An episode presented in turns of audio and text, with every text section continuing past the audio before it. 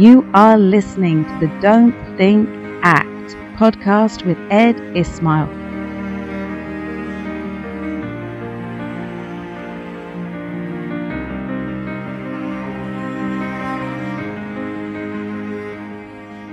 Welcome back to another episode of the Don't Think Act podcast. In this episode, I speak with Brian J. Twiddy about being inspired by a screen legend, how he's been able to work in the arts for most of his life, and how working with puppets got him cast in an iconic 80s film.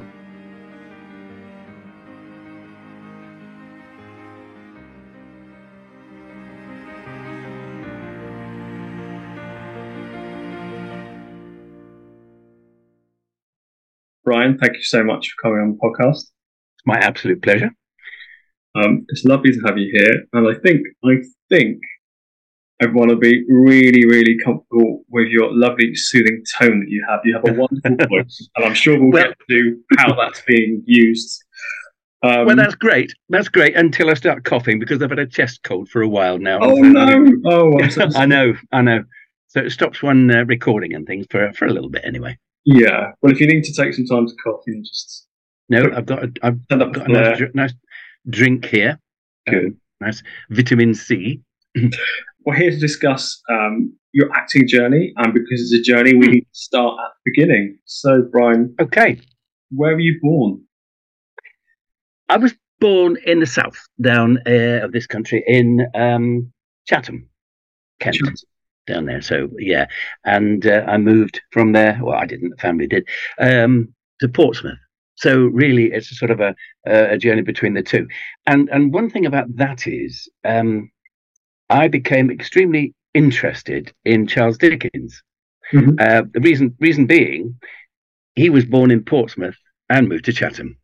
So that was that was it. That was my connection with him. So uh, from then, that sort of started a, a a journey of interest. Uh, and where do you live now, Brian? I live uh, in Nantwich in Cheshire, Right. a little, okay. a little Elizabethan market town, um, a bit smaller than Chester, but very similar. Sort of thing. And that's that's almost the opposite end of the country, isn't it? Pretty much. Yeah, but kind of. It's just not far from Liverpool, between Right. Liverpool and Manchester. Yeah. And um, what was it like um, where you grew up when, when when you started? Well, it was very. Uh, it was odd because I was um, born into a military family, a naval family. Oh, and so we were traveling about really. It was um, dad's job. We meant we had to live in living in um, service quarters here and married quarters there and that, all that sort of thing. And then um, at the age of six or seven uh, he announced we were going to live in singapore for a bit wow. so, so we went over there for um, a few years, uh, lived there. So I grew up a lot in Singapore. Um, it was lovely, you know, mucking about in the sunshine and the rain. It was fabulous. So yeah, Did, did you? um, Did, does that mean you lived in like um, like uh, um, in a sort of I don't want to say military base. That's not the right. well, yes, it was. It was. It was sort Right. of married quarters. I mean, uh, the thing about that time, we're talking um, 1960, really. Um, at that time, it was a big RAF presence in Singapore um, and a small naval presence. So everything really was geared around the RAF people. But where we were was a little village in the jungle, um, not far from place Changi. How aware were you of this massive change, leaving um, your home country behind? Oh, absolutely. Oh, it was great. Oh, I was just so excited. I, we, we were bursting with excitement about it. Wow, we're going to Singapore. What's Singapore? I don't know, but we're going there. You know, it was it was all that. It was yeah. So so um, yes, so it was all. It was sold to us by our parents as this fantastic opportunity, and it was going to be great. And and yeah, we bought right into it. It was fabulous. Me and my brother. Yeah. So uh, so yeah, that was fantastic. And so, what what age were you when you returned to the UK? Um, uh, eight or nine, I think, something like that. So, Oh, right, okay. there for about two or three years. We were there. So did you pick up? Did you pick up another language in Singapore? Then? No, no. I think I learned two words. I think that's all I managed, um, which I think were pige ruma, which means go home. So I mean, that was, I think that was. That was I hope that wasn't said to you by a native. No, no, no, no, no. It was, I think it was taught to me by a native, but, but no, we used to play with the, the, the native kids as well, you know, and all that sort of thing. So Amazing. no, we had a great had a great time over there doing that. But um, so we came back to Portsmouth and uh, lived just outside Portsmouth for a while, um, a place called Waterlooville. Um, and I went off to naval school, um, but I didn't last long there. It was a boarding school, and Right. uh, I was I was there for about a year, and then I came away, and uh, went to school back in Portsmouth. Yeah. right. Yep. And took all my um, O levels and A levels there and failed them all. And uh, um, so uh, then the parents, of course, thought, "Oh my goodness! Oh no, no, no! Uh, what's he going to do? He's failed all his exams, you know, everything like that." So um, Dad, being Navy, had uh, connections with um, a naval-run hotel in Portsmouth, and so got me in there as a chef. So I started an apprenticeship as a chef. When did acting first come to you? Well, the, the first thing was a fancy dress competition. Oh, brilliant. Really. I know it was at uh, in Southsea, which is the, the the coastal part of Portsmouth, if you like.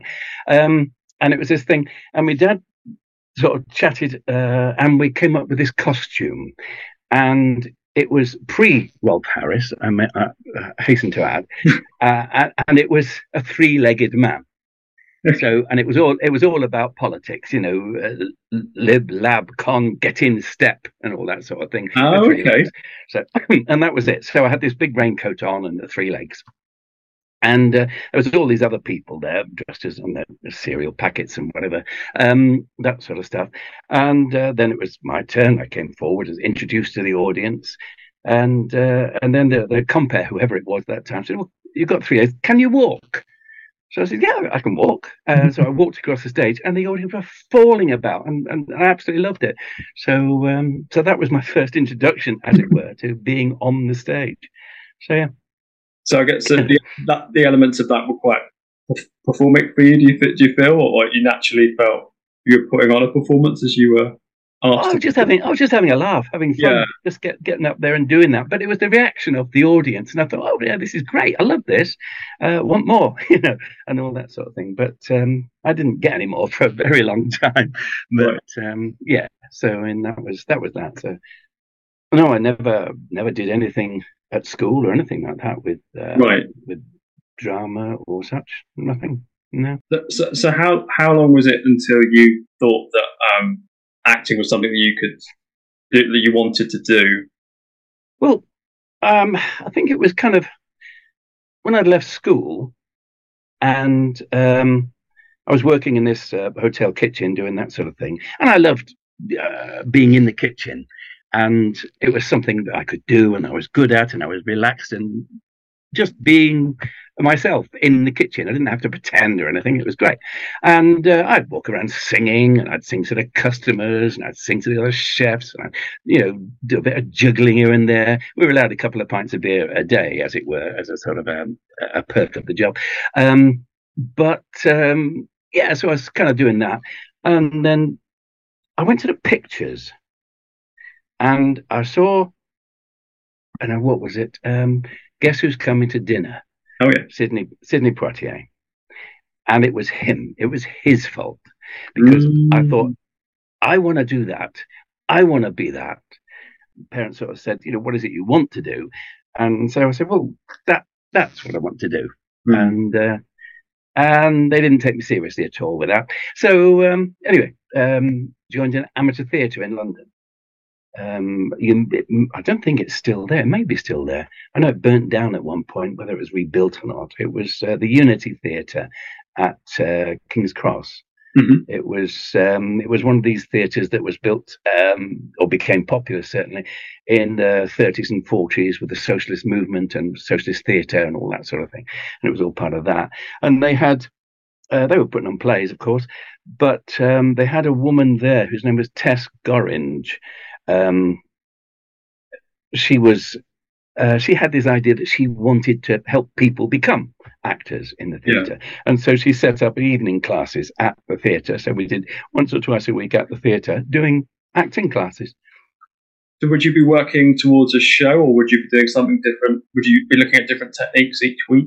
Well, initially it was techniques. Yeah. Um, it was techniques with voice and movement and all that sort of thing. Um, but then at the end of the course, which lasted about a year or so, um, we put on uh, Congreve. Um, uh, oh, oh, I forgot the name of it now. The big famous Congreve play. Ah. Anyway, yes, we did that. But um, yeah, with um, Mirabell and Millicent and um, well, those kind of people. I, I forget the title of their plays, which is a bit odd. But this is age for you, see. So what happens? Oh, I'm, I'm sure listeners will be screaming the answer. we'll make it a quiz, yeah. That's I know the last the last line of it is uh, to each deceiver to his cost may find that marriage frauds too oft are found in kind. But no. But your memory's not all that bad, then, is it? If you can remember the last. Line. Well, no, I remember the last line. The only reason I can remember the last line is because um, we did three performances of it, I think, and on one of the performances I forgot the last line, so so it kind of stuck. So yeah, Well, I think I imagine that I'm gonna, there's going to be a variety of answers to the to um to the following question. But I mean, you certainly started off with. I mean, Sidney Poitier. What a great person to inspire you for oh, acting. I know, I know. A- and when he was incredible actor. when he was working with Rod Steiger, um, Yeah. in the heat of the night, the uh, Night, and yeah. Rod Steiger, Rod Steiger, oh, I mean, he was just amazing as Rod Steiger. But you know, there we are. I digress. I remembered the name of the play. I don't know whether I should say it now. yeah, I think you should. The Way of the World. the way of the world. Brilliant. Way of the World. Yeah, William Congreve. Everyone, look it up. Think of Brian. Um, what piece of and you might have already you might have already answered this, but what piece of acting on stage or screen that that you've seen like really blew you away? On stage, it was Richard II. Um, when the Shakespeare Company were at the Aldwych, I'd never seen Shakespeare. Hmm. I'd studied Shakespeare at school for the you know exams and all that sort of thing, and I'd read it aloud and you know all that sort of thing. Um, but then one day uh, I thought I'll go and see some. It's Shakespeare, all right. It's going to be boring, but I want to see it done, you know. so I went to the Aldwych, and um, it was Richard II, and it was uh, Ian Richardson and Richard Johnson, and they were swapping parts. So one night, one would play the king, one would play Henry Bolingbroke, and vice versa. The next night they'd switch. Uh, but did that, and I was just absolutely mesmerized. This was just unbelievable. Mm. It just completely blew my mind.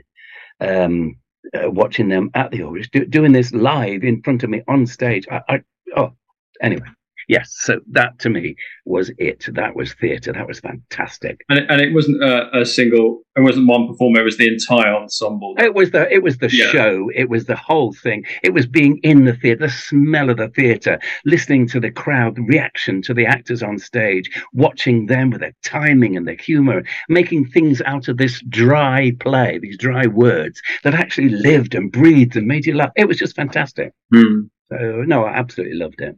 So yeah. And, and is that what I mean? Are, you a lover of Shakespeare because of that experience, Um.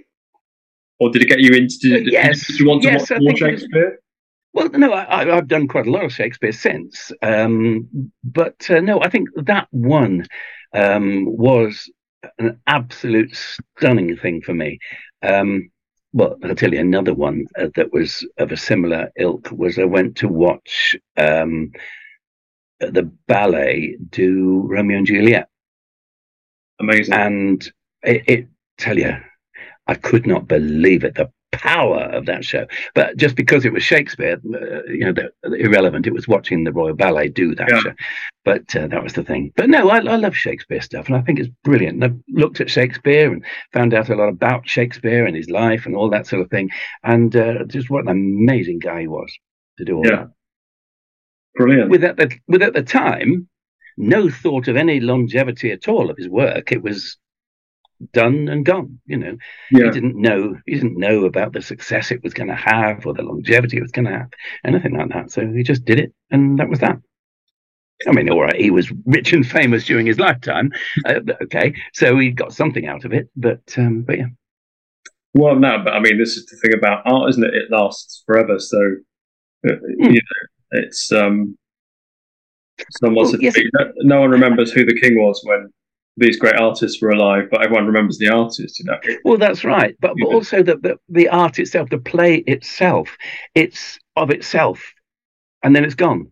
I mean, all right, it's written in a book, it's pages and stuff, but the actual play, when it comes alive, you're seeing it, and then it's gone. You've seen it, it's happened. You were present as it happened.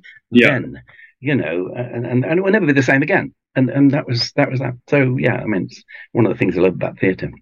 I was just going to say, I think you've summed up the power of theatre there and mm. its impact and it's this joint mm. this communal, um, this you know this gathering, like because it's it's interesting because there's been a lot of talk recently in the media about audiences and um, some audience audience behaviour uh, um, in theatres mm. and how that's changed. And when you think like uh, you know, I think that's why it's quite frustrating when if you've got a, an audience member that I don't know, is looking at their phone or some people talk through shows. I know. Sing along to things a hundred times. But it, it is difficult, but is that not part of the actor's job to grab them, to get their attention? You know, get them off the phone.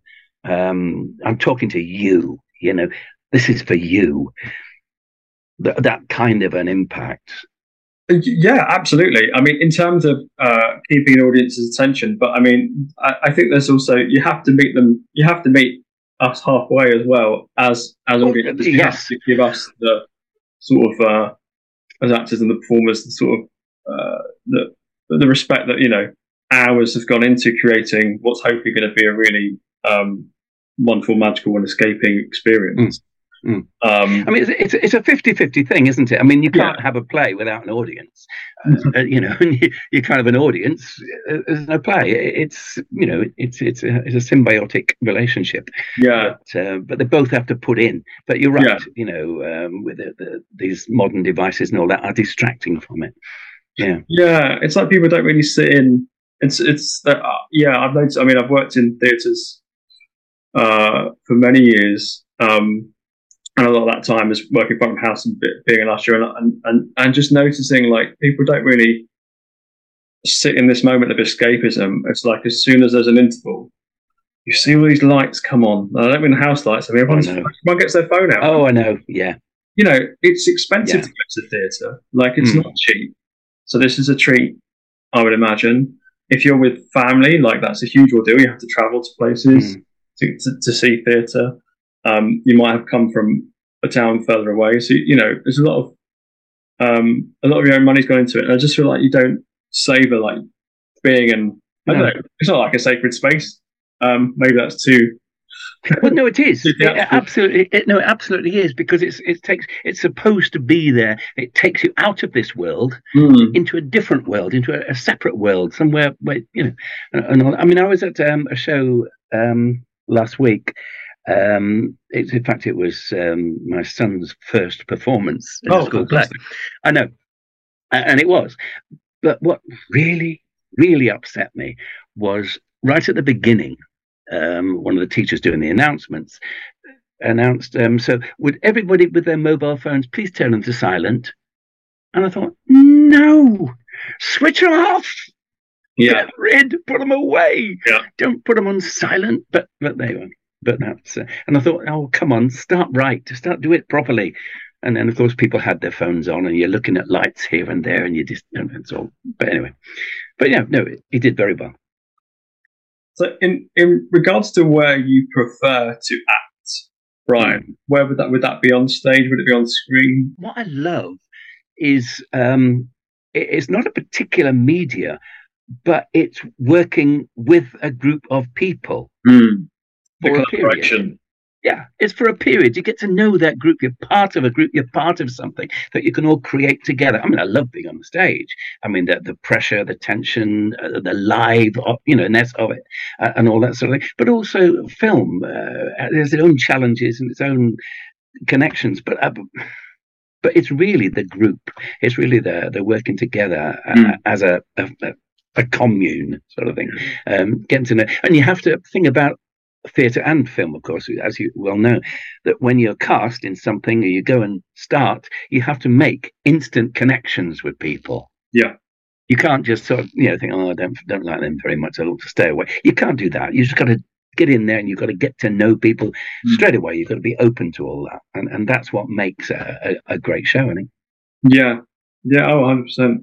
Um, yeah, collaboration. I mean, I learned, I learned, I think I sort of really learned how to collaborate mostly at uni because I did a like a devised theatre course. Um, I basically rolled around on the floor for three years and they gave me a degree. um, but that's that's where I really, really did learn to work with people. Um, Mm. And by that, I mean just also having to overcome challenges that people bring because we've all got our own set of ideas. We've all got different levels of ego. Um, and um, really learning to compromise for the sake of storytelling, to getting the Mm, best out of the story and learning It- it- to. yeah, it's learning to all tell the same story, isn't it? Yeah. You know, uh, but all different parts of it and all that sort of thing. But I tell you what, I was on on tour um, with a company that I did a number of tours for, and I tell you what, I absolutely loved, and that was getting to the theatre. Mhm. And you walk into the theatre and you stand on the stage, and it's empty. There's nothing there. There's nothing, nobody in the theatre, and you just Mm. stand there and you breathe. I mean, oh God, that is just fabulous. It, it's just, you know, this is home, relax. It's just, oh, it's wonderful. So, as far as that's concerned, I do love being on stage. Yeah. yeah. That's brilliant. Do you do you have any? I know we've mentioned uh, our friend Sidney, but do you have any act, acting inspirations? Inspirations, I don't know really. Um, uh, not in, in the modern times. I, I can't say I do. I mean, I mean, there's so many great actors. Uh, I, I couldn't really name one that stands out so much more than others. Not really. You don't have to Um, name one. You can name as many. No, uh, well, no, I, I, I don't think I want to name any, to be honest. Um, but but it's just no, but it, it- it's not it's not anybody in particular. It's just watching Sure. a great performance, you know, Yeah. and, and being drawn into that performance, and that's what I find inspirational, you know, and and, and sometimes it's downright depressing. you know, you think, my goodness, how good are they? How can I ever do that? You know, that sort of thing. And is this what I'm aspiring to? I mean, that's the reverse of the coin. But um, So, if you see a good acting performance, do you? Uh, would it be fair to say then you maybe you find it more intimidating than you would do inspiring? Is it? Is it? Sometimes, sometimes, yeah. On, on, on, a, on a second, on a second glance, yeah, like a film or something like that, you watch it, and of course you absorb into it. So you're Yeah. not criticism, you're not critical. You suspended your disbelief, and you're, you're in there with them. You're doing, but then afterwards you look at it, and you think, wow, that was fantastic. You know, and you go back over it. Then you can look at it. Then you can be uh, critical or tear it apart or look at the good bits and all that sort of thing. But Hmm. something like that, no, I do find it sometimes intimidating. Yeah. That's yeah. I, do you know what? Now, now that I've asked you that question, it's made me think that I've had that thought. Like I've watched a, I've watched a film, I've watched someone, and I thought, "Oh, I'm never, I'm never going to be back. how am I going to get back? I mean, Yeah. how, you know, uh, Mm. that's- yeah, that's that's yeah, that's that, that is true. There is an element of that, isn't there? There's no, Mm. it's almost Mm. uh, it can be quite intimidating. Mm. Um, Mm. Do, do you learn from watching people? I mean, I mean, you can learn in any way, can't you? You can learn what, to, what not to do. Um, Well, yes, there is that. I mean, it's as it's, it's as valuable to watch a bad performance as it is a good performance. Yeah, you know, agree. that, uh, you know, even more so um, with all that sort of thing. So yeah, yeah, it is. It's uh, sometimes I think that about going to see a show. You know, do I want to go to the theatre? If I watch a great show, then I'm going to wish I was in it. And how good are they? If I watch a bad show, I think, oh, you know, well, why are they doing that? Why, why have they got the job? you know, and you think, oh. so it's um, it's so really- true. Yeah. I know, I know. So, but anyway, that's uh, but that's the problem these days, isn't it? Getting a job, and that's the difficulty. Yeah. Uh, becoming seen now to do it. Hmm. So we all have to do these um, side hustles, as it seems to be called these days. Yeah, one thing I'd like to ask is, um, which I think, you know, I'll be asking everyone is how, how does one manage, how does one keep bread on the table and Hmm. still make time for creativity? What, what is it that you do, Brian? It is difficult. It really is. Um, but say I'm a bit long in the tooth now, so I, I've been there quite a long time. But I've been very fortunate in that most of my life I have been involved in the creative arts. Hmm. Um, I haven't had to go outside um, too much. Um, the reason for that is, I think, having done quite a lot of work working in uh, young people's theatre, uh, working for uh, the Parasol and um, Polka Theatre and various other people, um, I learned what a play is. Hmm. And then um, when I met my wife, Yvonne, um, she's uh, an actress as well. And we thought, let's start a theatre company, as so Yeah. many people do. Yeah. Um, uh, but the thing about her is she's a really, really good organizer. And uh, instead of just saying, oh, let's do this and won't it be fun and all that sort of stuff, we actually did it, you know. Uh, and it was thanks to um, the Prince's Trust, uh, King Charles as he is now. Um, we applied and we got a grant. And not only did we get a grant, but we got a mentor. And the mentor was an accountant. And when we were st- talking to her about what we were going to do, what we, you know, we're going to do this, we're going to do that, and she would stop. But how are you going to make money? How is this going to earn you a living? You know, and it was oh, mm, right then. Well, we'll have to do this. We'll have to do. So we did that. We set up what we called Drama Fun, and this was during school holidays. We'd hire uh, uh, a home, a um, like um, a Tudor house or one of these National Trust places. We'd have a room in there. And we put advertisements all over the lampposts in the local area and get kids to come along and spend a day with us, um, making costumes out of newspapers or um, improvising or, doing some dramatic activity or painting, making paper aeroplanes or whatever it was, you know. And we'd spend the day with the kids doing all this. And so we'd earn a living during the summer like that. And then come school term time again, we'd go back into schools doing workshops. Um, and we, we enjoy history, so we do history workshops. Um, so we did that. Um, and that kind of developed a bit into um, plays, a uh, a company. Um, they're a, really a, a sales company, a telesales company, but they deal exclusively with theatre companies. So they sort of bring schools and book theatre companies in. Um, they said to us, "We don't do workshops. Can you do a play?" Hmm. So we said, yeah, of course we can do a play. Absolutely. Yeah. You know, how difficult is that? So um, then we sort of started this process, um, got it all booked, and they were booking schools in and all that sort of thing. And we sort of looked at it and said, well, what play should we do? I don't know. We don't want to do one, don't want to do panto because I don't want to do panto in schools. There's enough of that. He's behind you, she's behind you, all that sort of thing. So have a, a, a, a new play, something that will work for them. So yeah, but who's going to write it? I don't write. She doesn't write. Well, one of us has got to, and so that's how we started writing. Um, so uh, it, was we took elements from the workshops that we did, the performance part of that, put it together and made a play out of it, and then started writing plays. And we've been doing that ever since. Company's been there for thirty years now. That's amazing, Brian. That's It is amazing. Yes, thirty years ago, I said I'm not doing children's theatre anymore. That's the end of it. Was that the first time you started doing writing, or had you written before? I had written before, I had actually written a one man show about Charles Dickens. and I mentioned him earlier about. Charles Dickens.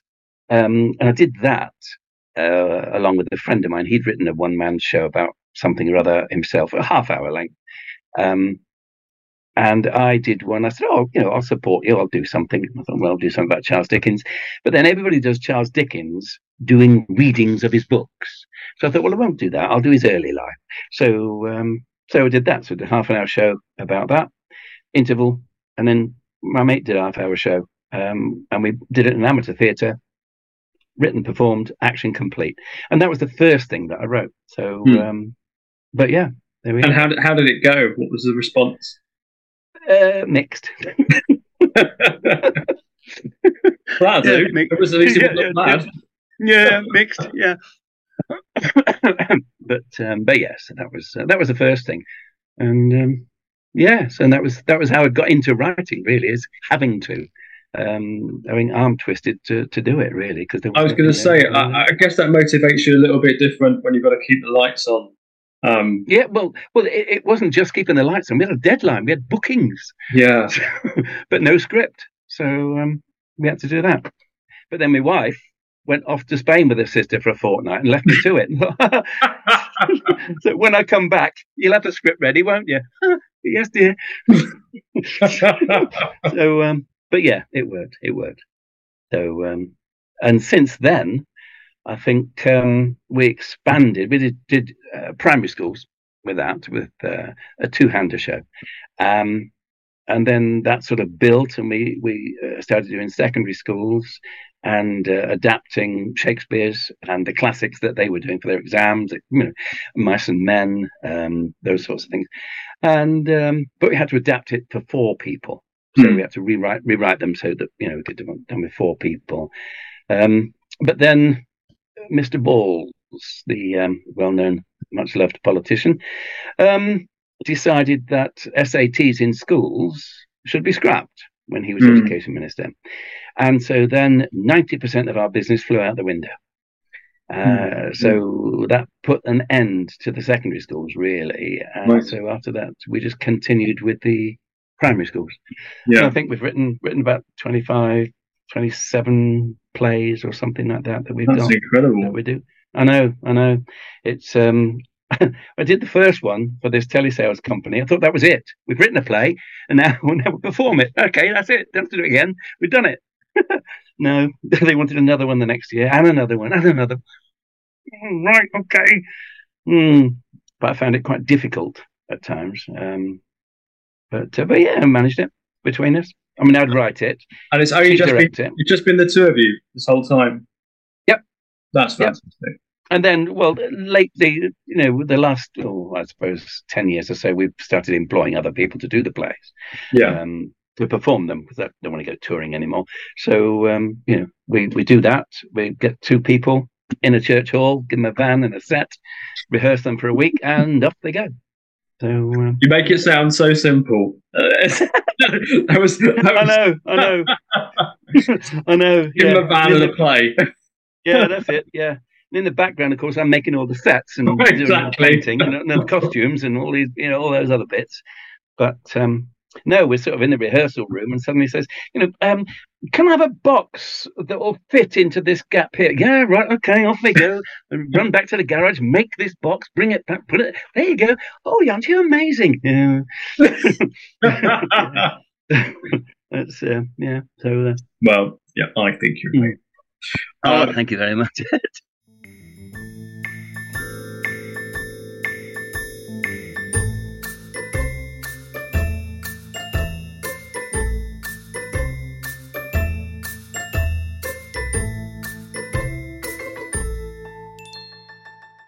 And we're back. There we go. Yeah, didn't even mention puppets and things like that. I'm talking about that. So, so, You're welcome to talk about puppets if you want to talk about I was going to say, it's, it's, it's not like me, that's all. So, Brian, puppets. Yeah, puppets. yeah, yeah, puppets, yes. They yes. become a big part of your life. Well, I'll tell you, tell you about puppets. Um, Please. it started with my dad. Uh, as I said, he was naval, but um, he was also an amateur magician. So uh, he had, had this act that he did. And he said to me early on, uh, when I started um, sort of acting, he said, uh, What you should do is specialize. Um, you know, what about doing some magic or some puppets or some singing or something? And I thought, oh, puppets. That's good. How do you do puppets? What's and I thought immediately Sooty and Sweep, Punch and Judy, you know, okay, puppets. So I thought, well, and at that time there was a puppet festival in London. Um, it kind of happens every ten years or so. Um, oh, I don't know if it still happens, but it did then. And this is when all international puppet companies all swamped London, and every single theatre space was taken with somebody doing a puppet show, and they were amazing, and they were so diverse. Um, there was an individual called Bruce Schwartz who's just stunning. Uh, he did one little puppet on a spotlight, and it was only that big, and used his hands, and it was just moving it uh, and doing the dialogue. And wow! And then there was a full blown um, production, musical production of the Good Soldier Schweik, uh, which is you know loads of people, loads of puppets, and and all going on. And I thought, well, this is amazing. And a Japanese version of um, Macbeth, and they were doing this thing with puppets and flags and. And then there was um, Ray DaSilva's uh, production in. Uh, he's from Norwich, um, did a couple of things and I saw those things and I thought, hey, now I could actually do that one, you know. And he did uh, George and the Dragon, um, which was absolutely stunning, and it was all on the floor. It wasn't behind a set. The actual there was a castle, and that was the set. And George appeared there, and the dragon was the moat, and it came up, and it, oh, it's amazing. And he also did Peter and the Wolf, with various different kinds of puppets. He used rod puppets and shadow puppets and string puppets, uh, all within this same production, and it was just captivating. So, um, so puppets stayed with me. Um, there was a Dutch company called Triangle as well, and that that was almost a horror show. Right. Um, again, it was individuals, but it was stunning. And it was almost very small and very slow motion and very just beautiful, but horrific at the same time. Um, but uh, so I went home. I thought, all right, puppets, how do you do? All right, I've seen all that. So um, I created a Punch and Judy and started doing a bit of that around um, friends. And then I got this audition with Polka for being a wizard or something. And I went and did the audition. I uh, didn't get the part. But a few weeks later, they rang up and said, um, Can you do puppets? I said, Yeah, of course I can do puppets. Been doing it for years, you know, of course I can do puppets. I said, Oh, I got a marionette thing. Can you come for an audition next week? Um, just, you know, as Wind in the Willows, to show us um, some work with puppets. And I thought, yeah, fine, absolutely, no problem. Put the phone down. I thought, oh, you know, how do you do puppets? How do you do what's what's a marionette? um, right. So so uh, it's just it's that actors thing about can you ride a horse? You know, of course I can, and all that sort of stuff. So I rang round actually a few um, people in Manchester, and there was a chap there who had. Uh, a marionette theatre, and I rang him. I told him what I'd done, and he said, "Oh, well, come on over, and we'll have a play."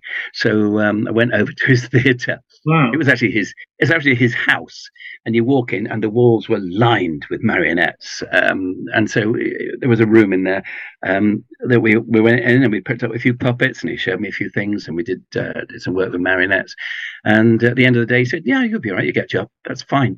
So um, I went down to uh, to London to Polka, and yes, I got the job. And then the first day of rehearsals, I was introduced to the rest of the cast as this expert marionettist. On your first job? yes, yes. Fantastic. Only, only just learned how to do it. You know. You were that. You were that good. Well, the, the, obviously the audition was, but uh, but um, you know, yeah. But anyway, I went in there, and um, but these these guys that I was working with there, they are class puppeteers, mm. and I learned so much from them. Um, you know, they've worked on a lot of the big films and working Creature Workshop now, and, and various other places. Um, but yeah, so um, so I learned that, and so from then um, I've used puppets a lot in uh, in the work that we do. So yes, so there you go. That's puppets. Well, we can't talk about puppets and not mention the iconic film that you were involved in. Well, yes, um, um, Labyrinth. Yes, that's right. Yeah, no, I was in that. You're right, and it was as a result of that job ultimately, because from mm. that job uh, initially, I, I, worked some more with that theatre company, um, and those people had other connections and one of those connections was labyrinth needed extra people. Yeah. So uh, so of course knowing that group of people along i went and uh, i was taken on to work in labyrinth. So i was one of the puppeteers on that. So doing various bits and pieces around the place you know and all sorts of things with the puppets. There was um, a big thing the most amazing thing about it was apart from the little funny things, was um, David Bowie standing in this well, essentially was an aircraft hangar um, built and the set built inside it. Yeah. And uh, his song, or him singing this song in this place at full volume, which was just absolutely amazing. And he was just there, you know, you could touch him, uh, yeah. and that's that sort of stuff. So um, I know I walked past him one morning and said hello. Um, he didn't answer, but that's um, I've had a conversation with David Bowie, you know, so, you know, eh, best friend. but, you know. But, so uh, how how's that experience? Because the the, the previous puppeteering work, um, if I'm right, was done for stage. Is that was that? Yes, that, that that's right. right. That's so absolutely right. How did it differ doing it for the screen? Or did it not? Very, very differently. Oh, absolutely. It was so differently because um, the thing that I did on stage um, was called sort of service or marionettes, um, which means that you have short string marionettes and you walk beside them. So, uh, in one of the shows, as I mentioned, Wind in the Willows before, um, it starts off uh, as some picnickers uh, dressed in their striped blazers and boaters um, discovering these animals. And they pick them up and they assist them in telling their story.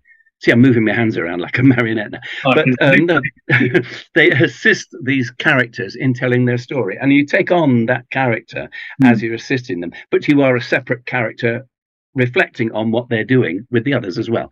So you've got a, you know, you're playing two different characters, but the the character is there with you, and you're sort of you know moving it around and flinging it. On the film, it's completely the opposite. Mm-hmm. You're in a tiny little cramped space. Can hardly move, and your puppet is is visible. Obviously, you've got a little monitor, so you can see what's going on uh, from the camera's point of view uh, and so you can hide, but you're cramped, and uh, it's yeah, it's very different. So, so you would have a monitor, much like a director would have a monitor to look at to see what you know the same yes, color. Yes, like same. That's right. Yes. Wow. Yeah, absolutely. Yeah, I mean, you know, um, Sesame Street. Yes. Um, the character Big Bird. Yes. Yes. Well, the actor within that costume had a monitor within that costume. Oh, of course. Yeah, that, that explains a lot, actually. so so you can see you, have got to be able to see what's going on because I mean yeah. if your your elbow's showing or something like that, you've got to be able to keep yourself wow. away. You know, let them see what they need to see um, uh, uh, to create the illusion, and that's that's the big difference of it, really. You know, um, plus you get to do it again if you get it wrong. So, and you get to be in the same space as David Bowie. Well, yes, that's absolutely right. Yes, yeah, I did uh, one or two of the spitting image ones as well um, on the TV thing, but that was with the similar group, the same group of people. But then after that, I moved away from London, so I moved away from that group kind of thing and the immediacy yeah. of all that, those connections. Um, yeah, so slightly, slightly more serious, but a p word. Um, a pandemic. How did the COVID yeah. pandemic affect you creatively? Creatively, I have never worked so much in my life. Really? Um, during the pandemic. Absolutely right. Yes. Mm. Um, audiobooks. Yeah. Now, uh, I thought that's a good idea. So uh, I thought I'd have a go at that. So I started off and I went on to the um, ACX, uh, which is the Amazon's uh, website for um, doing that sort of work. And um, I managed to secure a book to read and so I went up in a spare bedroom and put a load of cushions around and all that sort of thing. And I had a go at that. And uh, then after I'd done it, I realized I'd done it completely wrong. And I had to meet all these parameters that ACX, but the, you know, so many megahertz and this uh, bandwidth and all, you know, all, those sorts of things.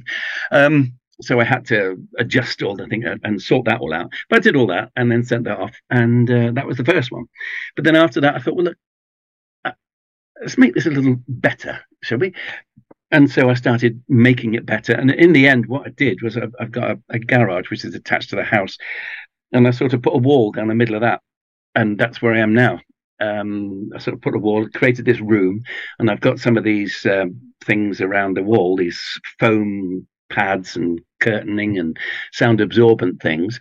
Um, all around. I mean, the room's not soundproof, but it is sound absorbent, so it gives me a reasonable uh, voice. So during pandemic, I had these audiobooks and I kept getting those to do. So I spent most of the time in, in this little room in the pandemic. So, uh, And can you talk us through briefly sort of how the process works of getting selected to be able to do an audio book? Because quite Yeah, absolutely. It's it's exactly the same as any other kind of work. You do an audition. yeah, What you do um, on the on the website, there's a list of all the books um, that authors want people to read. And what you put in uh, in the search engine is you put in. Well, I put in I am English, English accent.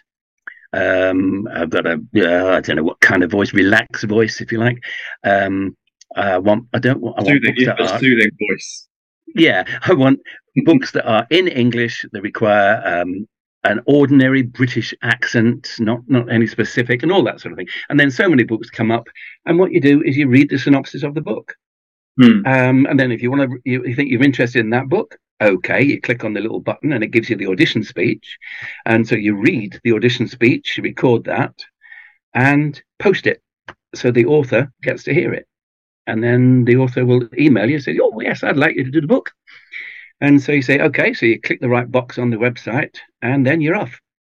Then you get uh, however long it is, I know, uh, eight weeks, 12 weeks, however long the book is, to record it and send it off. You have to do a 15 minute bit first. Uh, so you do the 15 minute bit or the first chapter or whatever it is. Uh, you send that off, and the author, yep, that's okay. Or this pronunciation's wrong, and I'd like it said like that, or, or whatever they want to say. Um, and then um, off you go and you read the book. And it takes that amount of time, and you send it off. And that's it. so, uh, But you have to do see. It's not. It's not as simple as just recording the words. That you you have to really um, deal with the sound, the the, the quality. You you do you do you have to set up. I mean, I've got um, uh, a sound uh, software on the computer, and it's called um, oh god, what's it called? Forget what it's called. It's a free one. Not It's Audacity, is it? That's the one. That's the one. Audacity. Yeah, one. of. It's Audacity. It's the latest version of Audacity, um, and it's a free one, and it's got all the tools on there, and it's even got a button on it um, for an ACX check, which is ACX is the website, uh, so that it meets. You press that button, and you can check whether you meet all the parameters. Oh wow! It's got a. I I know. Well, you've got to set it all up. So you've got the right um, normalize the dialogue. So the average dialogue is a certain volume, and um, then you've got to you can't have too many peaks um, and that sort of thing on it. So you've got to keep those down to the right size, um, and you can clear out any clicks and you know odd noises that happen, and you can you know, get rid of all those. Um, and then yes, uh, then you do you check whether it meets the parameters. It's got to be so many decibels and so many this and that. Um, but it tells you all on the website what it's got to be. And then, as I say, you, you send it in, and then they um, either okay it or don't. but um, and there you go. And the way I do it, it doesn't make a lot of money, to be honest. What you do is a uh, split royalty with the author. Right. Um, so if you get a best-selling author, well, great. But if you get somebody who's just written a book and is hoping it will sell, you're Yeah. not going to sell many. You're not going to sell many, so you're not going to make a lot of money. But it, it's good. It's interesting. It keeps me busy. And I think overall, I've done what eight now, um, and uh, I think uh, on average, it's in dollars. Um, I make about thirty dollars a month in sales. Going going back to your your love for the collaboration of a project. This is Yeah. very, this is completely opposite. It? This is Absolutely isolating. It, it, it is isolating. Does Yeah. that does that make it more challenging? Because you've got no one Well, it does. It kind of does. Um, but then, on the other hand, I've got nobody to turn around and say to me, "Oh, didn't think that was very good," you know, uh, or anything like that. No criticism or anything. I'm I'm in my own head. I've got Yeah. these characters. I read read this passage, and I've got these characters, and I can do my own silly voices. I can do whatever I like, and all that sort of thing. Uh, if the author doesn't like it, well, that's fine. Okay, uh, choose somebody else. But you can do that. You can do any characters. I mean, I've done one or two. Um, there was a series called Archers of the Heathland, which is about the Hundred Years' War and a band of archers going around, you know. Um, and uh, there were various characters, an Irishman, and there was a Welsh girl in it, and, and things like that. Um, so you have to try and do those things honestly, Yeah. Don't go overboard with it, but you, you've got to try and some sort of. I mean, I, I'm not a Welsh girl, so so uh, uh, so you just do a, a lighter voice and a hint of an accent, uh, Right. and, and you do that. But uh, I did one or two pronunciations and things like that. And he said, "Oh, I like that better. Do do it that way." And, and so you have a collaboration.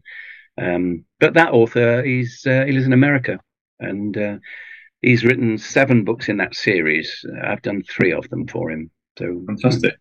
so Will you, be will you be doing the rest? no, no, no. He's he's done them already. Oh, I Uh, see. they are done. He, he did. I think he did four. Um, and then I auditioned for it, and uh, he let me have number five, six, and seven. So, uh, so Great. yeah, yeah. So uh, yeah, and there's another one, a zombie book that somebody's done. I've done um, two of them, and he's written another one. Or he's in the middle of writing another one. He wants me to do the last one, so we'll see see what happens with that one. So, but it is good. But the thing about collaboration, yeah, it's it is so different, and that's one of the problems that I found with running our theatre company, Hmm. The Children's Theatre Company, because there were two of us. We never met anybody else apart from the schools, you know, the, the, Yeah. the audience, uh, and, and that was it. So you are completely isolated, but you don't meet anybody else. You don't form relationships with any other Yeah.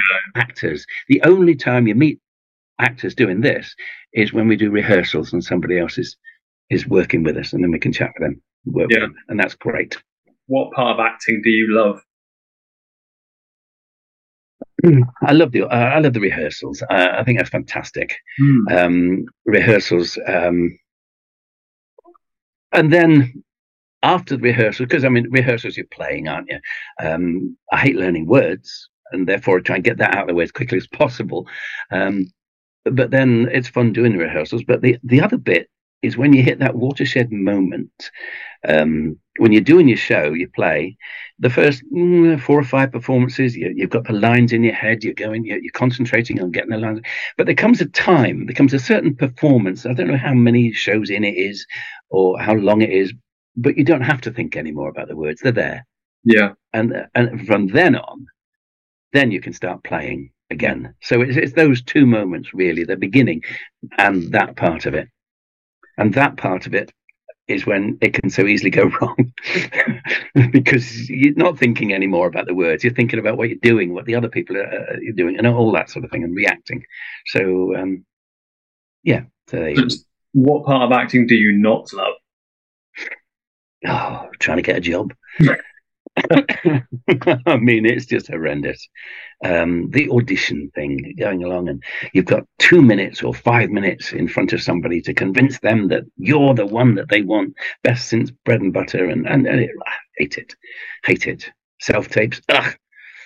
So it's um, there you go. I, I do much better talking to somebody than I do on a self tape. So I, I don't like it. It's got to be done, but they will. How do you deal with rejection? Brian? Um, badly, to be honest. Yeah. Um, uh, you know, I get very depressed, um, and I just have to try and distract myself to do something else, and and say all these cliches to myself. You know, oh, it doesn't matter. It's the performance. You went there. You did this, and all that sort of thing. It's all part of the process, and and eventually I believe it. But um, it is depressing.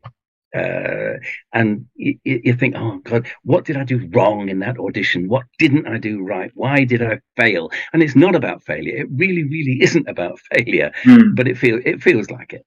Um, Yeah. And, and and yeah, rejection and failure are not things that we we do well with. Well, I don't. I don't do well with. No, it's, yeah. it's so- it's yeah, it's odd. I, I, I- I think it's for some, you know, it's very it's very dismissive. I think when even even myself, like I feel it's something I've got used to, like Mm. over the years. Like I don't, I don't, I'm I'm I'm fine with it now, but. But that doesn't. I don't think people should be fine with it. I think you're right to feel however you feel, and um, it is so I know. uh, yeah, you have all those questions go through your head after. uh, Well, once you find out you've, you've not got it, but I mean, it's it's also when you work out the numbers, you know, of how many Yeah. people were being seen Yeah. for, for a role. You know, when Yeah. you for, for for even like a page worth of a, a, a one page scene or one page of dialogue in a film is there's you know the starting point is hundreds of actors they're looking through. Mm. Like it's very, Oh, thousands, you know. But I mean, uh, the thing about that is, uh, uh, the, the horrible thing about it is with these auditions, the harder you try, the less chance you've got of getting the job. yeah, You know, you, you've really got to be just in that character and do your thing and just pretend. Well, I, I've been listening to people on Instagram, little clips of um, A-listers saying this sort of thing. You've got to just do the thing. The thing is the performance. You are getting Yeah. a chance to perform in this sort of in front of this person. So live for that. Do that. Don't worry about any jobs or anything in their in their future. Just that's your job. And and they're right. and I It's think it's, yeah, and it's important to stick to your interpretation. Like make make a decision. Don't I think don't make any acting choices from the point of view as well. What are they looking for? They're probably going to be looking. No, that- so that that's Yeah. something I think you're never going to get right. Yeah. You can't. How can No. you? I think You you know, just have to offer them something a bit different. To be honest. Because what you're doing, if you're doing that, is you're reading somebody's mind who's trying to read somebody else's mind, and, and it's impossible. It, it's you know it's impossible. So a casting director is trying to see what the director wants, and, and, and you're trying to find what the casting director wants. Yeah, that's- and it's uh, all yeah. you know. No, you can't do it. So you just have to be yourself and do your thing, um, and just hope. Or don't hope, just do it. Just do your thing. I've never thought about it like that. The the reading the No. mind of someone, the reading. That's a wonderful um wonderful analogy. Uh, I Um, know. I know. So, uh, uh, and do you have a funny or cringeworthy audition story? Well, not really. Um, there's a couple of auditions that I've been to, uh, which I was absolutely and completely wrong for. I don't know if you've ever seen Are You Being Served? Oh yes. Uh, but back in the day, that was, um, and there was the character who was extraordinarily camp all the time, saying, I'm free. Yeah. Yeah, well, I had to go and audition as that uh, character um, on a on a West End stage. It's not me. it really isn't. You know, and standing, I knew it wasn't me. I thought, what am I doing here? But you know, there's that. And uh, another one I went for was as a children's entertainer on a cruise or something, and they wanted um, you to go with your party trick, I suppose. You know, your your thing. And, and I went in there with um, loads of musical instruments. So I say loads, um, three or four. Uh, some juggling balls, um, and all sorts of paraphernalia. And my audition was, look, I can't juggle. Look, I proceeded to not juggle. Like, I can't, I can't play the guitar. Look, no, couldn't play it, and I can't do this, and I can't do that. and so there you go. You know, so we've had a laugh together. You were trying to Tommy Cooper your way into this job, weren't you? Kind of, except it wasn't that funny. But yeah. so um, no, that's um, yeah. but um, no, that there you go. That's that's it. Really, I just don't don't like auditions at all. So I try to uh, get away with them as quickly as possible. Do you have any um, preparation rituals before you do a scene on, on screen or before you go on stage, or are you superstitious in any way? Some. Um, um, yeah, I am superstitious, but uh, it's never the same thing twice, really. Um, it's. Uh, I know, I know. So it, it's a different. At least you're consistent. Yes, I am consistent in being inconsistent. Yeah. no, no. The one thing I'm superstitious about, and, and it's nothing I have any control about, and it's magpies. So, uh, but anyway, um, if I see one magpie, then it sets. Oh no, it's going to be one of those days. You know that sort of thing. oh, really? so if you if you But- were to see one on the way to, uh, I don't know, audition or, or creative, Yeah, it doesn't affect anything except for my mindset. I Wow. suddenly, so I suddenly go down, think, oh no, and and then, mm. but if I say two, oh, it's great. Yeah, everything's going to be fine. It's going to be a wonderful day. so it's mad, but there you go. So, uh, but superstitious in that way, not really. Not, not. I don't have any lucky pants or anything like that. you know, it's no, no, I don't do that. But no, uh, but the thing is, though, um, and you don't get a lot of time these days. But the only thing that, that I really do try for auditions is just to be prepared. Yes, Um, yeah. That's all. Just uh, make sure that you're prepared, and prepared in so much as y- you know your lines, you know what you're supposed to do, but also prepared in case it all goes wrong. You know, and how, how, and how does one prepare for that? well, improvisation. Oh, I see. Work in work in the moment. You know, Yeah. something's gone something's gone horribly wrong. Just do go with it. something with it. Don't just collapse. Don't just fall apart. Go do something. I don't know. You know, sing a nursery rhyme. I, anything. Just uh, just So you just ta- something. taking the situation and, and turning it into a positive, regardless of what. Yeah, yeah, yeah. If it all goes wrong, you know, I mean, all right, you've got it wrong. You're probably not going to get the job. So what's wrong? Have a laugh. Do, Yeah. do something. Yeah. Um, you know, and you never know. You see, they may think, oh, now that's an odd sort of character. I wonder what they could do with this, or, or anything. Who knows?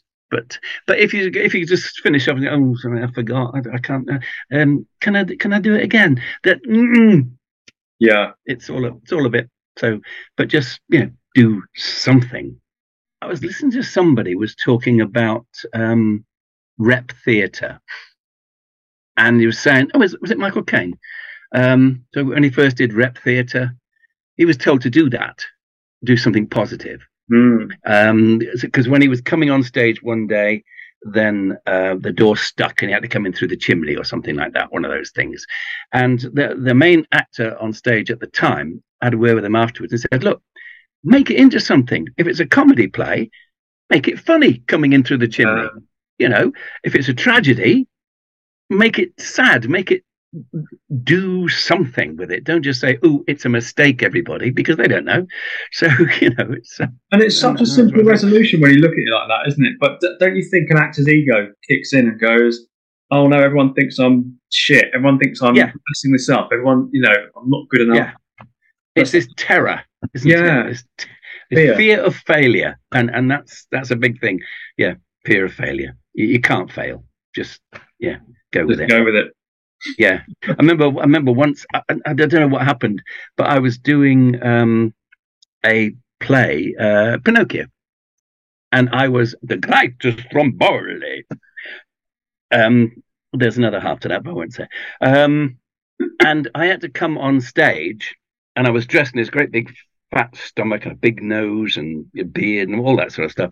Um, and I had clogs on, and I had to put this silk, blue silk, for a river. And I was doing this sort of thing for the river. And as I came on stage, I tripped. And I do not for the life of me know how I did it, but I did a somersault Oh wow. and I landed and I landed on my feet. It must have been adrenaline, something. Hmm. And then and I stood there and the audience just they just applauded. and so I took a bow and the other guys you know, and then carried on with the show. And you think, okay, be Stromboli. He has done this, not you. Get on with it. You know, um, so it, no, I don't know how I did it, but uh, but I did it. So was in my younger days, of course. Again, this might come into this. So, what what do you know now that you wish you'd known when you started? that some things may seem huge undertakings, but they're not. They're done by people. You're a person. You can do it too. You know, uh, it, it's, um, I mean, the, the- books, for instance, I mean, uh, doing those audio books, it's a long job. But these people that I'm doing the audio books for have written these books. And I always thought writing a book is a massive undertaking how on earth do you do that? This is this is you know a lifetime. I can't do that. It's too big. But you can, and you, you really can. And it's not such a massive undertaking when you actually get to it. It just Yeah. depends on depends on how you think about it. If you think you can't do it, think it's a great big brick wall, it's impossible. Well, then it is. But don't see it like that. See it as if it's something else. Uh, I don't know what, what else you might think it is, but but see what else it is. And you've just That's written what- you've just written a book yourself, haven't you, Brian? Which is Yes, I, I, do you like the way you like the way I segued into that? I thought it's beautiful. Th- yeah, uh, yes, yes, and and that's really where I've learned this from, because I thought doing that was um, too difficult Yeah. for an ordinary person to do, but as it turned out, it wasn't, um, and it's amazing. Yeah, I mean the thing about that was um, just doing it a bit at a time, um, starting small, and and it grew, and and that's the way that worked. But yeah, yeah. So um, and for your uh, avid listeners, it's called blessing. and it's for pre-order, opening uh, released on the first of September. Fantastic. Well, I'll put a description of it and I'll link it in the Hmm. in the podcast notes. Hmm. So, what's what's something you'd like to achieve in acting that you haven't yet? What It's a really hard thing that, Hmm. but it is validation. I mean, From who? I don't know. Uh, somebody, anybody. Um, no, not anybody. Just an audience, really, uh, or peers, or something. Just to be able to do something that I can point at and say, "That's me. I did that," you know, and have somebody else know about it Yeah. it's just that. I, I don't know if that's a very egotistical thing to, to want or um, to say or anything like that, but just really a little bit of recognition. That's all for the work that you do that Yeah. that I've done. You know, that's that's what I really look for. I don't know that there's a bit of that in all of us actually. You know, you're looking for that. Is that why we do this job in the first place? But uh, I don't know. I don't know. Absolutely. But there's all sorts. There's all sorts. You know, I'd love. I, I can't sing, but I'd love to have a voice and be able to sing a song and, and release records and that sort of thing, or um, you know, any of the the creative things, just to to do something. But uh, but there you go. I have the gifts I have or don't have. Make the best of them. Well, Brian, you've had, you know, a, a- very career in the arts. You've done lots of things, and I think, I, I feel you've done them very well. And um, if you're looking for validation, Brian, I validate. um, I think you're wonderful. Thank you very much, Ed. Thank you so much. Yes.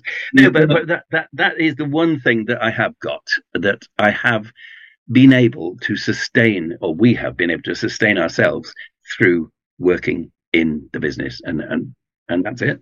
And for for thirty years, we haven't had to take any other jobs, you know, uh, and it supported us. So there you go. And we've got some creativity out of it. We've written some plays, various things. So that's good. Yeah. And as you say, now it's been published. So what more can you ask for? Who know, Who knows what's going to come next? Well, thanks. Thanks so much, Brian. I'm going to end with ra- some rapid fire questions. If we can put it in. Right. Timer runs out. Some rapid fire Okay, go- questions. Go on then. Um, yeah, uh, in, in, this is inspired by the uh, great French interviewer Bernard Pivot, who then inspired my favourite interviewer, James Lipton from Inside the Actor Studio. So um, here we go. What is your Right. favourite word? Uh, peace. I don't know. Yes, peace. There you go. What is your least favourite word? Anger, I suppose the opposite. Um, yeah. What turns you on creatively, spiritually, or emotionally? That turns me on. In just inspiration, just a sudden light bulb, a flash. I, I don't. I don't know. And what turns you off? Somebody else forcing their ideas on you, Hmm. on me. What is your favourite swear word? Bollocks.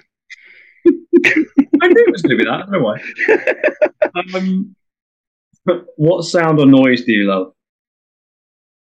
Sound or noise? I absolutely adore and love the bass guitar. Hmm. Love it. Great answer. Gorgeous. Gorgeous. What sound or noise do you hate?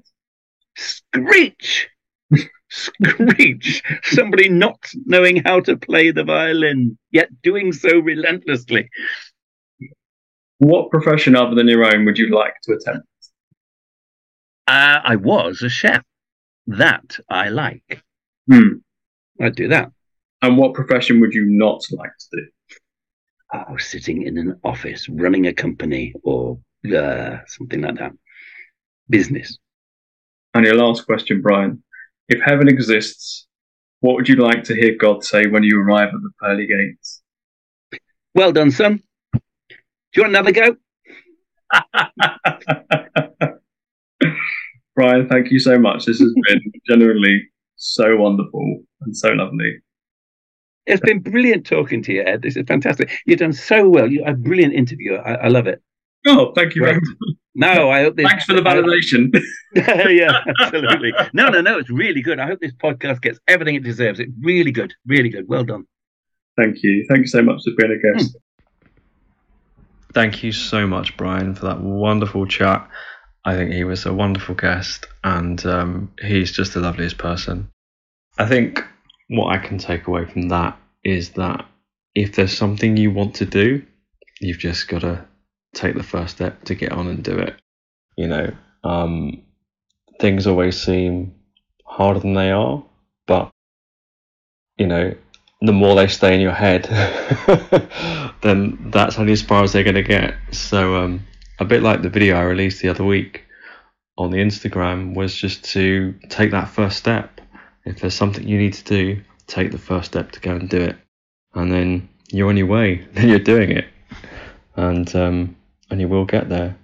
Um, there's a link to Brian's book in the show notes, and um, yeah, you know, check out his book. I'm certainly going to be ordering my copy, and I can't wait to see what he does next. Stay creative, everybody.